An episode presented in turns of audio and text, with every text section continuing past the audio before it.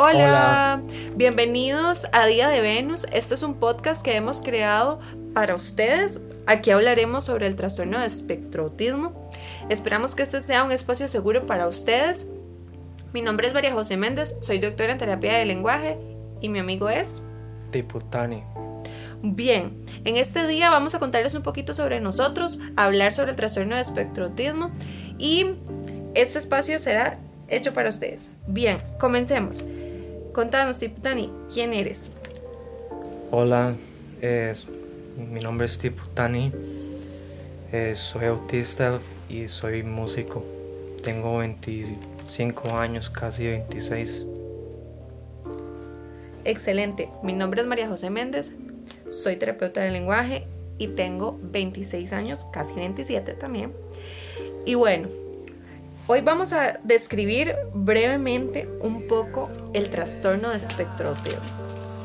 El trastorno de espectro autismo trata sobre el desarrollo humano, se inicia en la infancia, es una condición de vida. Esto quiere decir que las personas nacen y mueren con el trastorno de espectro autismo, no tiene una cura y este, afecta principalmente tres situaciones en la vida de una persona, que sería la parte de comunicación, la interacción social y comportamientos repetitivos, estereotipados o restrictos. Cuando hablamos del trastorno de espectroautismo, eh, hablamos sobre que son simplemente características distintas en las personas.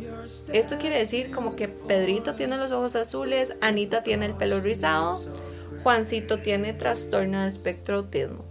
Es simplemente una característica de esta persona que así como se espera que se respeten las características de otras personas, esperamos que las de las personas con trastorno de espectro autismo también sean respetadas. Muy bien. Ahora no les contamos, este podcast es producido por Tiputani, que tiene una, un estudio musical que se llama Sonic Revolution. Si quieren nos contás un poco más sobre Sonic Revolution. Sí, eh, Sonic Revolution es un estudio que tengo en mi casa, en donde grabo mi música para mi proyecto personal y también ofrecemos este servicios para otras personas que quieran grabar su música, podcasts o que requieran cualquier cosa en referencia a la ingeniería de audio o de música. Excelente, ya saben, todos están súper invitados a participar de Sonic Revolution. Pueden buscarnos en redes sociales como sonicrevolution.studio. Excelente. Y también pueden encontrar la, en la página de Tiputani Music, donde podrían encontrar todas sus publicaciones y ahí tienen información más del, del proyecto. Excelente, muy bien. Ahora, Tiputani, yo creo que es importante que desde tu perspectiva como adulto autista nos cuentes para Tiputani qué es el trastorno espectro autismo. Em, para mí es simplemente una forma diferente de, ser, una expresión diferente de, ser humano y simplemente tener una estructura cerebral distinta que, que hace que seamos de una manera particular, aunque no todos somos iguales. Y contanos, Diputani, ¿a qué edad fuiste diagnosticado? Fui diagnosticada a los 25 años el año pasado, en septiembre. ¿Cómo te sentiste con tu diagnóstico? Em, bien, yo ya, en realidad yo desde abril ya había empezado a investigar todo eso. Y fue como una confirmación y porque toda la vida me habían pasado cosas que no entendía. Y em, ya sabía que era algo que tenía un nombre y que no es nada malo. Exacto. ¿Sentiste que encontraste una respuesta a todas tus incógnitas? Sí, aunque todavía uno siempre sigue descubriéndose. Exactamente. Bueno, entonces entendemos que Tiputani es, es un adulto con trastorno de espectro autismo y que además recibió su diagnóstico tardío. Lo más esperable en casi todos los casos es que eh, las personas con autismo sean diagnosticadas desde que son muy pequeñas, ¿cierto? Pero bueno, Tiputani nos puede contar que él pasó por otros diagnósticos que no fueron su diagnóstico real. Eh, en realidad, yo me acuerdo que mi mamá me había mencionado como cuando tenía 16 o 17 años, que cuando yo tenía 4 años ella me llevó a un doctor, de eh, pediatra, solo de rutina, y, y que él había dicho que era posible que fuera autista, pero ella no no hizo mucho más que, escuchar eso. ¿Y cuál era la pregunta? Que cómo te sentís recibiendo, que recibiste otros diagnósticos que no fue tu diagnóstico real. Em, en realidad no sé mucho de eso porque mis papás nunca me dijeron nada de un diagnóstico. Em, hasta recientemente me di cuenta que me que me habían diagnosticado con déficit atencional también, que, que no creo que sea tampoco este falso, porque sí también lo tengo.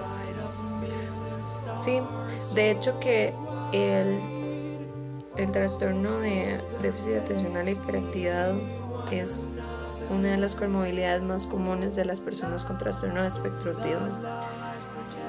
Yo quisiera ahora preguntarle a Tiputani qué espera él como persona con autismo de las personas neurotípicas, o sea, de las personas que no tienen ninguna condición como el trastorno de espectro autismo. Em,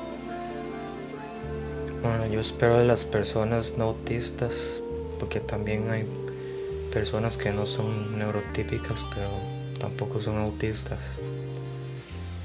Eh, que, que no asuman cosas que ven por nuestros comportamientos o por lo que decimos y que traten de de que si no entienden algo, preguntar directamente, que también respeten las diferencias sensoriales que, que tenemos, que pueden variar según la persona.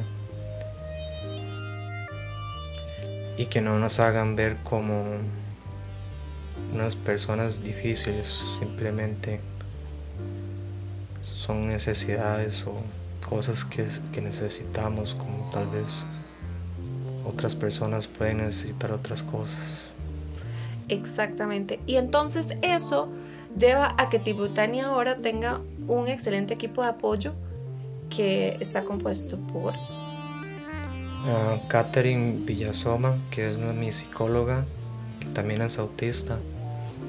Em, Carlos Luis Pérez de Santi, que es mi psiquiatra, y María José, que es la terapeuta en lenguaje. En general podemos decir que nuestras terapias son completamente locas.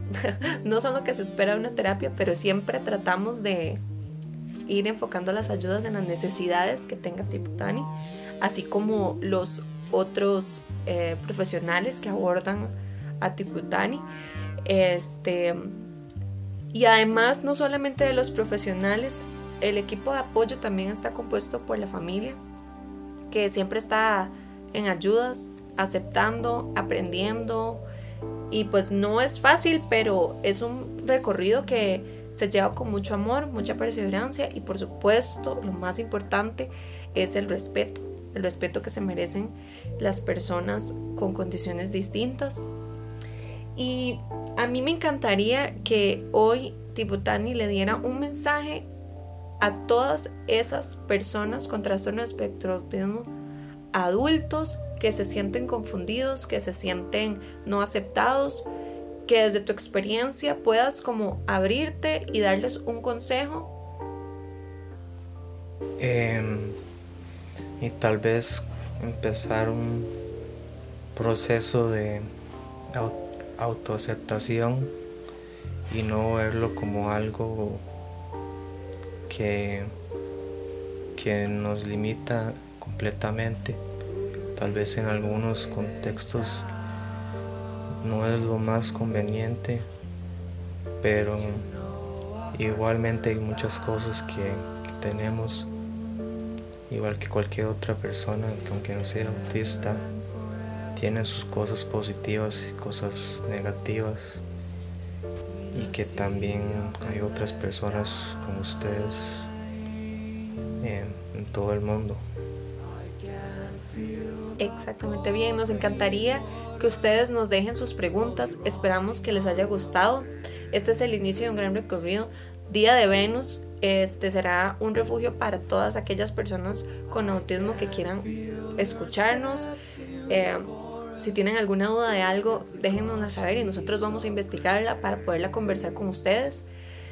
Estamos muy felices de comenzar este proyecto y son súper bienvenidos. ¿Algo que quieras cerrar, diputado? Sí, gracias por escuchar y esperamos después en el siguiente episodio. Bien, muchas gracias. Nos vemos en Día de Venus.